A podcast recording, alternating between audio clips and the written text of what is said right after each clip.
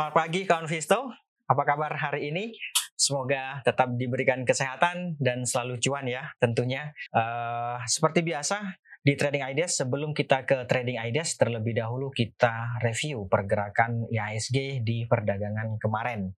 Kalau kita lihat perdagangan kemarin indeksnya sempat dibuka menguat di awal-awal perdagangan, hanya saja kemudian bergerak melemah atau uh, berada di teritori uh, negatif gitu ya. Nah, itu praktis membawa indeks sejak dari awal perdagangan atau pertengahan sesi pertama hingga uh, akhir sesi itu berada pada kecenderungan melemah gitu ya. Dan ditutup di 6538 atau minus 45 poin. Kalau secara persentase minus 0,69 itu gede sih. Lumayan gede gitu ya.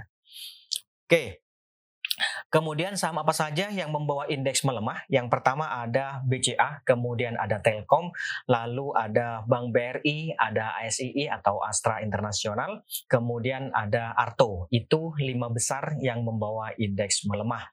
Kemudian lima besar yang menghambat laju pelemahan indeks yaitu ada TPIA, kemudian ada BRIS, kemudian ada lagi Harum, MSIN, dan terakhir ada INTP. Itu lima besar yang menghambat laju pelemahan indeks.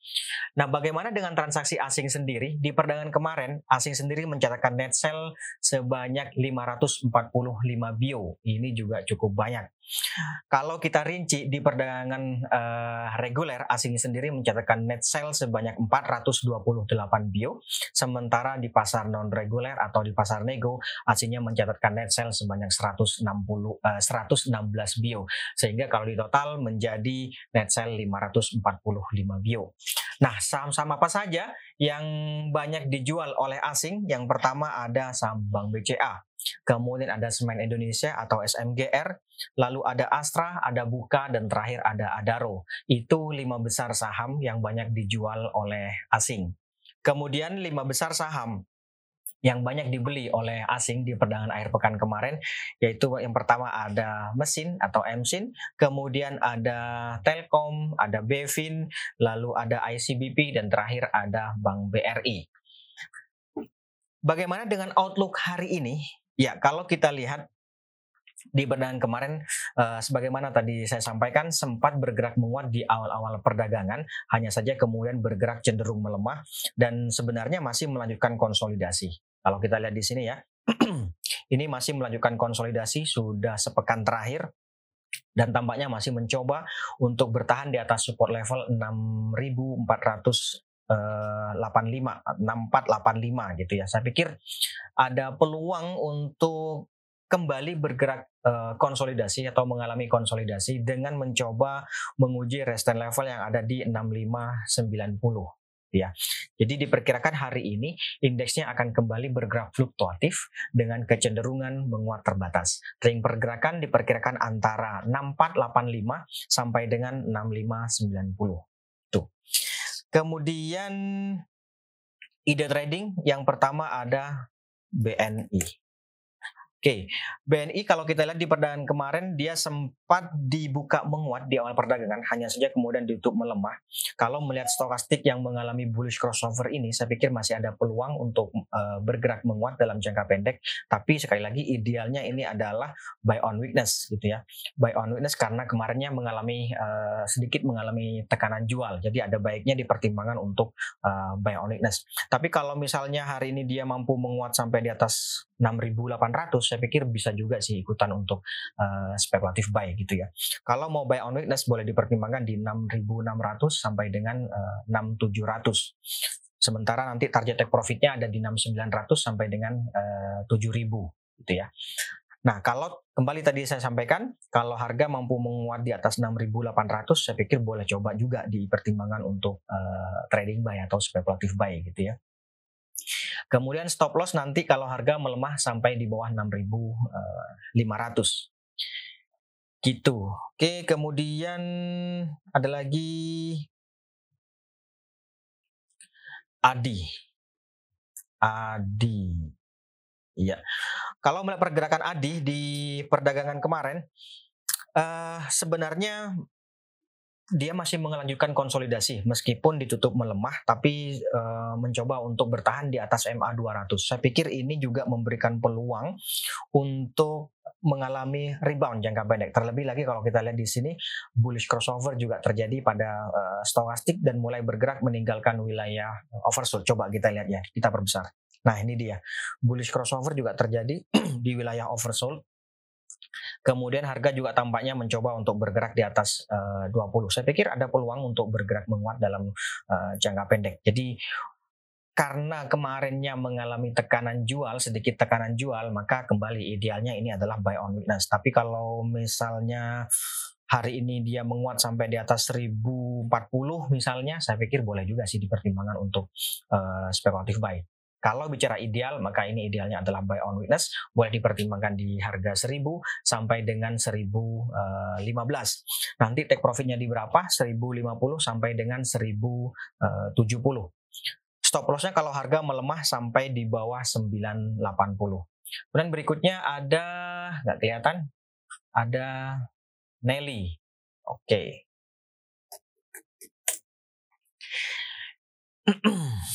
Nelly. Nah, uh, sebentar saya perbaiki dulu.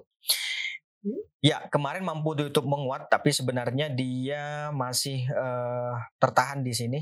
Sebentar ya, saya kasih garis saja. Ini dia. Nah, ini dia. Dia masih mencoba untuk uh, bergerak di atas resistance level 250. Saya pikir ini idealnya adalah buy on breakout. Boleh dipertimbangkan di atas 250 penguatan di atas itu memberikan peluang ke sini kawan. Nah, sebentar ya. Yaitu 264, 264 sampai dengan 274. Jadi boleh dipertimbangkan take profit di level-level itu. Tapi kalau mau buy on witness saya pikir idealnya bisa di 246. 2 ah, sorry. Support terdekat itu memang 246, tapi kalau idealnya tentu belinya di sini nih ini adalah 238. Ya, 238. 238 karena gini.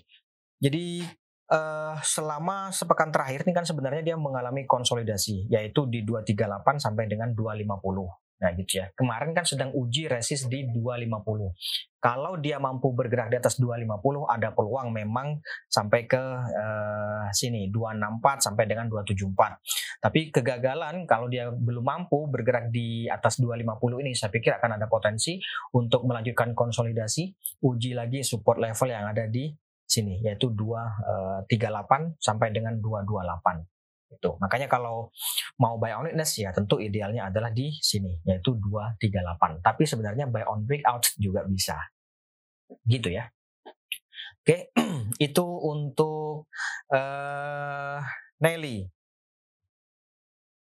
Berikutnya ada lagi luck. Oke. luck. Kemarin dia mampu di YouTube menguat dan tampaknya sedang uji resist di 436. Boleh juga buy on breakout di atas uh, eh, 436. Jadi uh, ini kan konsolidasinya di atas. Jadi saya pikir uh, buy on breakout juga menarik. Buy on breakout boleh dipertimbangkan di atas 436 nanti resistnya di sini kawan sebentar ya. Ini dia. Uh, Nah, itu kemudian di atasnya ada lagi sebentar, saya kasih saya perbesar dulu. Nah, ini dia. Terdekatnya yaitu di 456. 456 kemudian di atasnya ada 476 jadi buy on breakout di atas 436 kemudian target take profitnya di berapa? Boleh pilih antara 456 kemudian uh, sini 476 lalu di atasnya ya 500 atau uh, berapa ini? 510 ya level psikologis 500 sampai dengan uh, 510 saya pikir di level-level itu. Tapi kalau hari ini dia misalnya nih dibukanya melemah kemudian turun saya pikir ada baiknya uh, tunggu dulu saja. Gitu ya. Berarti kan ada potensi untuk apa namanya uh, menguji support level yang ada di sini yaitu 400 400 kemudian di bawahnya ada uh, 364 Nah, kalau sudah sampai ke 364 ini saya khawatir akan uji MA 200 yaitu di 340-an ini. gitu. Jadi kalau misalnya nih hari ini ternyata dia belum mampu untuk bergerak di atas uh, 436 ada baiknya uh, sebaiknya tunggu dulu gitu ya. Oke, itu untuk uh, luck. Kemudian di atasnya ada lagi MITI. Nah, ini juga cukup menarik si MITI. Saya pikir ini menarik. Kenapa? Yang pertama Dia kemarin uh, mencoba untuk bertahan di atas level psikologis 200, kemudian white opening Marubozu terbentuk, stokastik juga mengalami bullish crossover, dan saya pikir ada peluang untuk melanjutkan penguatannya, hanya saja memang tekanan uh, jual yang terjadi di, di akhir sesi perdagangan kemarin munculnya tail ini di sini ya. Saya pikir akan mencoba untuk menghambat laju penguatan. Jadi idealnya ini adalah buy on weakness boleh di 210 saya pikir boleh ya. Yang jelas support terdekatnya itu 208 kemudian 200 level psikologis 200 gitu ya. 208 200 itu support uh, yang paling yang paling kuat dia setelah 2222 ini gitu ya. Kalau mau paling dekat itu ya 218 sih. Boleh lah 218 di situ. 218 kemudian 210 juga boleh. Oke, target take profitnya di berapa? Saya pikir 246 sampai dengan 256 kalau dapat harga katakanlah di 210 atau atau bahkan dapat harga di 224, 226 misalnya gitu, saya pikir boleh sih dipertimbangkan untuk take profit di 246 sampai dengan uh, eh, 256. Harusnya sih cukup ya. Itu, oke. Okay? Itu untuk MITI. Berikutnya ada lagi BBYB. BBYB. Oke, okay, BBYB. Ya, kemarin dia mampu ditutup menguat, sempat bergerak melemah dan uh, uji support yang ada di sini yaitu 21 sebentar. Di sini 2110. Hmm, kalau bicara ideal maka ini idealnya adalah buy on witness yaitu di level psikologis 2000 di level-level itu. Tapi kalau hari ini dia mampu menguat sampai di atas 2300, saya pikir ada peluang untuk ke sini kawan berapa ini 2450 gitu ya. Jadi resisten terdekatnya itu di 2300. Nah, kemarin kan closingnya 2200. Apakah masih layak? Logis kalau take profit di 2300, nah itu kembali lagi nanti ke kawan investor sekalian. Kalau masih oke okay sih ya nggak apa, spekulatif buy, boleh. Tapi kalau bicara ideal, maka ini idealnya adalah buy on weakness, yaitu bisa dipertimbangkan di level psikologis uh, eh, 2000 gitu ya. Yang jelas resisten levelnya yaitu paling dekat adalah 2300, kemudian di atasnya itu ada 2440 atau 2450. Itu ya. Oke, itu untuk BBYB. Berikutnya ada lagi Toys. Widih, Toys. Siap. Ya, kalau melihat pergerakan harga sebelum-sebelumnya ada sih memang uh, di sini ya uh, apa namanya setelah long white candle dia kembali long white candle satu lagi atau ya satu antara satu sampai dua lah gitu. Jadi kemarin kan baru satu nih. Memang sih mas, memang sih ada peluang untuk melanjutkan uh, penguatannya. Resisten levelnya itu ada di sini. Nih kawan. Ini yang pertama yaitu 216 kemudian di atasnya ada 240. Kemarin itu uji resist ya bisa dibilang uji level psikologis uh, eh, 200 bisa boleh juga dipertimbangkan buy on breakout gitu ya misalnya nih misalnya hari ini dia dibuka melemah kemudian bergerak di atas bergerak menguat sampai di atas 200 saya pikir bisa juga sih trading buy gitu ya tapi kalau dia dibuka melemah dan turun uh, sebaiknya tunggu di bawah lagi deh atau ya tunggu kalau nanti breakout di atas eh, 200 gitu ya. Oke, itu untuk toys. Sekali lagi ini buat yang uh, bukan buat yang masih baru gitu ya.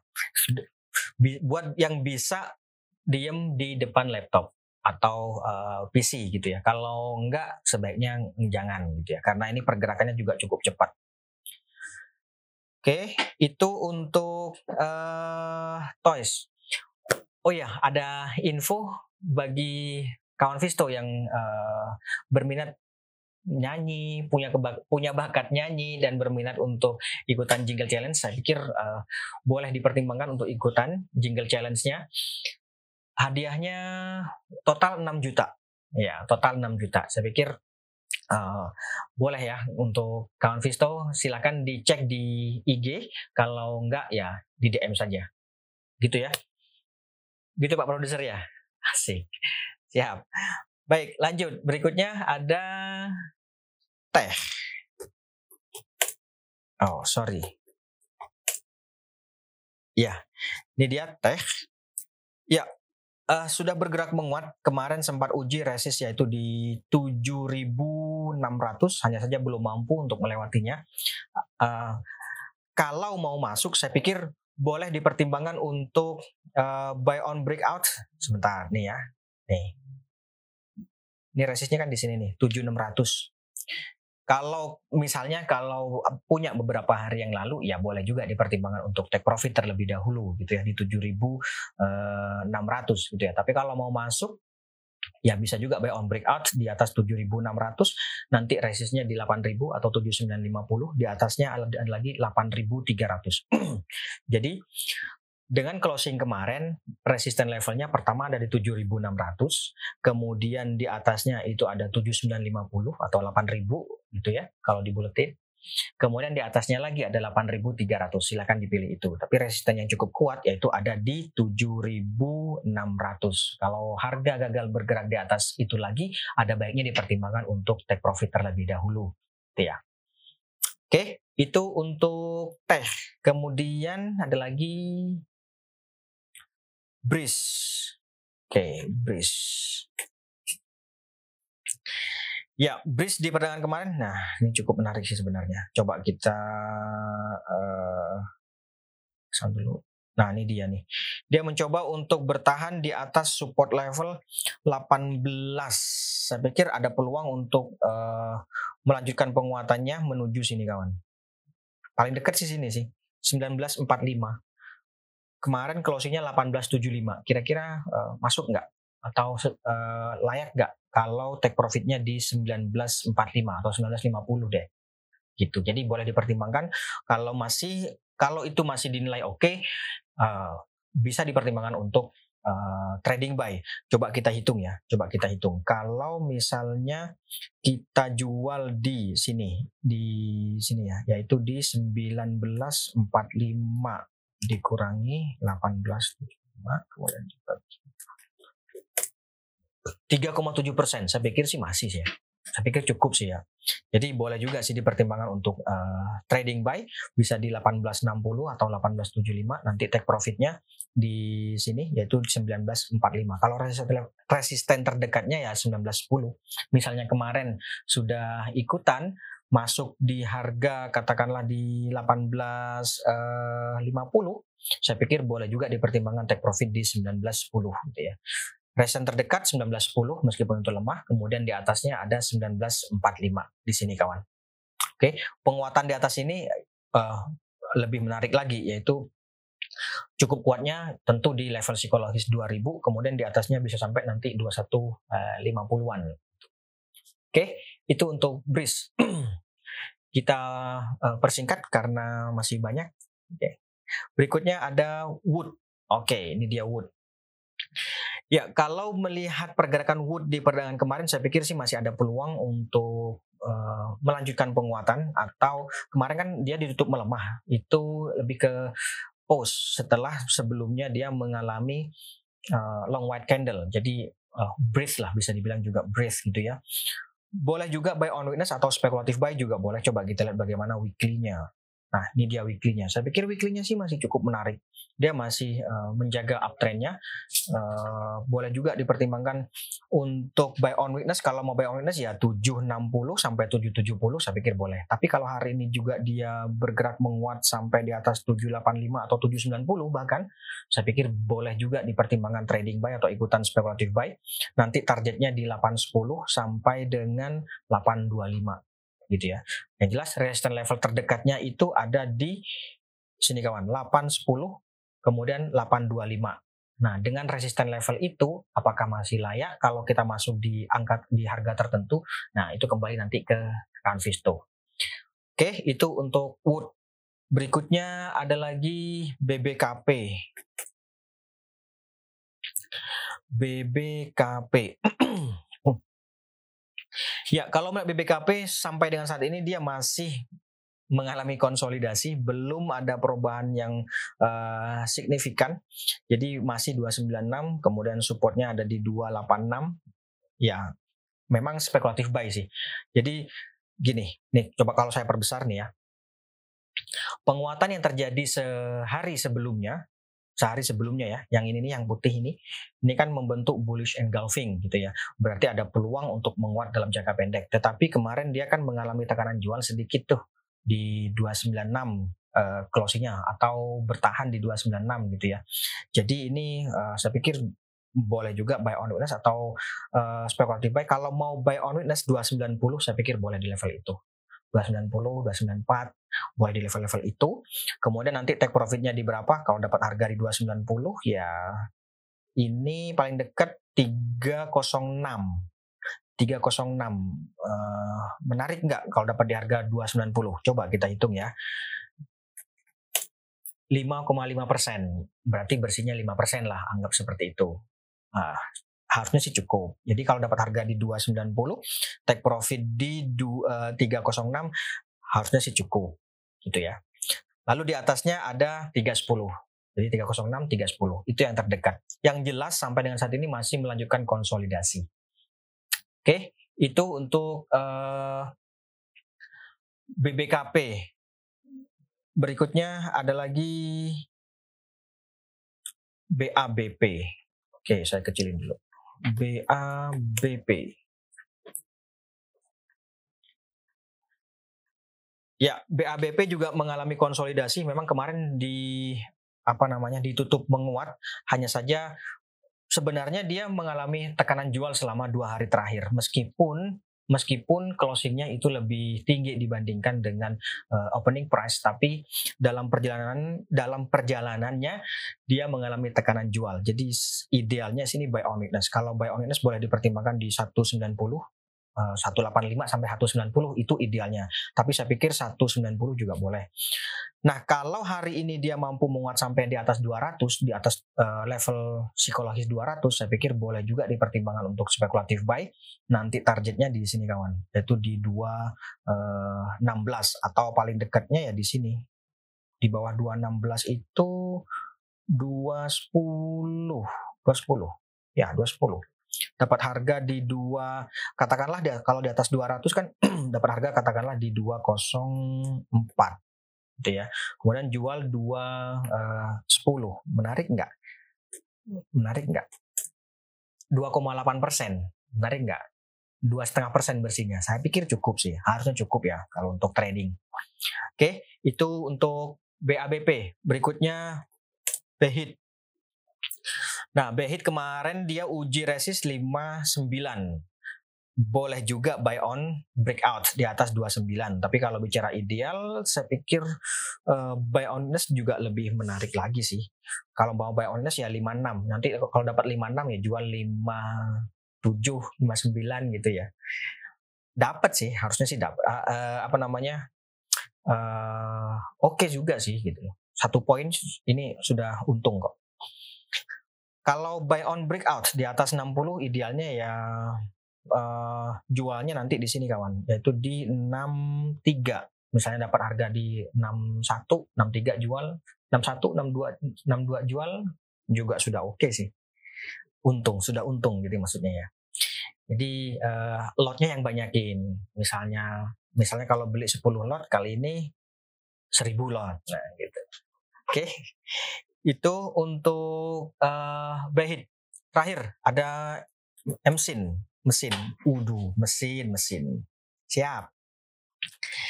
Nih ya, mesin kemarin kalau kita lihat sebentar saya coba secara keseluruhan garis besarnya, gambaran besarnya. nah, oke, okay. ini gambaran besar. Uh, dia mencoba ini all time high kan ya? Sebentar ya, sebentar, sebentar, sebentar. Saya pastikan dulu. Ya, all time high lagi. All time high. Nah, untuk menghadapi yang seperti ini, saya pikir uh, pertama kemarin dia sudah dua kali mengalami long white candle. Tentu waspadai hari ini kalau dia dibuka melemah, gitu ya. Kalau dia dibuka melemah, saya pikir idealnya buy on di 680. Ini uh, supportnya di 680 ini yang terdekat. Artinya apa? Bagi kemarin-kemarin yang sudah punya, barangkali yang nanya ini siapa ya kawan Visto tadi yang nanya ya. Oke, okay, siapa? Uh, saya nggak mention. Jadi bagi yang nanya ini nggak ketemu siapa. Kalau sudah punya, ada baiknya pasang trailing stop yaitu di 680 atau uh, eh, 685 gitu ya. Boleh trailing stop di level-level itu. Artinya kalau melemah di bawah itu bisa dipertimbangkan untuk uh, take profit atau jualan terlebih dahulu. Bagi yang baru mau masuk, kita lihat bagaimana openingnya. Kalau openingnya dibuka melemah kemudian turun, ada baiknya tunggu lagi. Tunggu nanti sampai dia uh, mampu nggak bertahan di atas 680 ini gitu ya. Kalau mampu bertahan di atas 680 ini boleh dipertimbangkan spekulatif buy di situ. Tapi kalau misalnya dibuka melemah kemudian naik, boleh juga dipertimbangkan trading buy. Nanti targetnya di 770 paling dekatnya. Di atasnya kalau di atasnya ini ada nih 850 ya idealnya sih take profit tentu di sini ya itu idealnya. Tapi apakah bisa sampai ke situ? Untuk sementara ini saya sih masih uh, ada potensi mengalami throwback jadi penguatan setelah all time high itu akan mengalami throwback di sini. Uji support di tadi yaitu di 680 atau 685 baru kemudian bergerak menguat lagi bisa uh, bisa menguat lagi gitu ya. Pertanyaannya adalah apakah dia mampu bertahan di atas ini? Nah itu yang harus dijawab oleh pasar nantinya. Oke okay. Oke, itu mungkin uh, untuk hari ini. Oh iya, saya sampaikan uh, info penting. Ini info penting. Sampai dengan saat ini investasiku tidak pernah mengumpulkan dana atau melakukan pengelolaan dana. Jadi kalau ada pihak-pihak yang mengaku dari investasiku melakukan pengelolaan dana, maka bisa dipastikan itu uh, penipuan, gitu ya. Waspada. Baik, saya pikir itu dulu uh, kawan Visto untuk hari ini. Terima kasih atas uh, atensinya dan perhatiannya. Kita jumpa lagi besok. Selamat pagi. Salam investasiku for better tomorrow. For better tomorrow.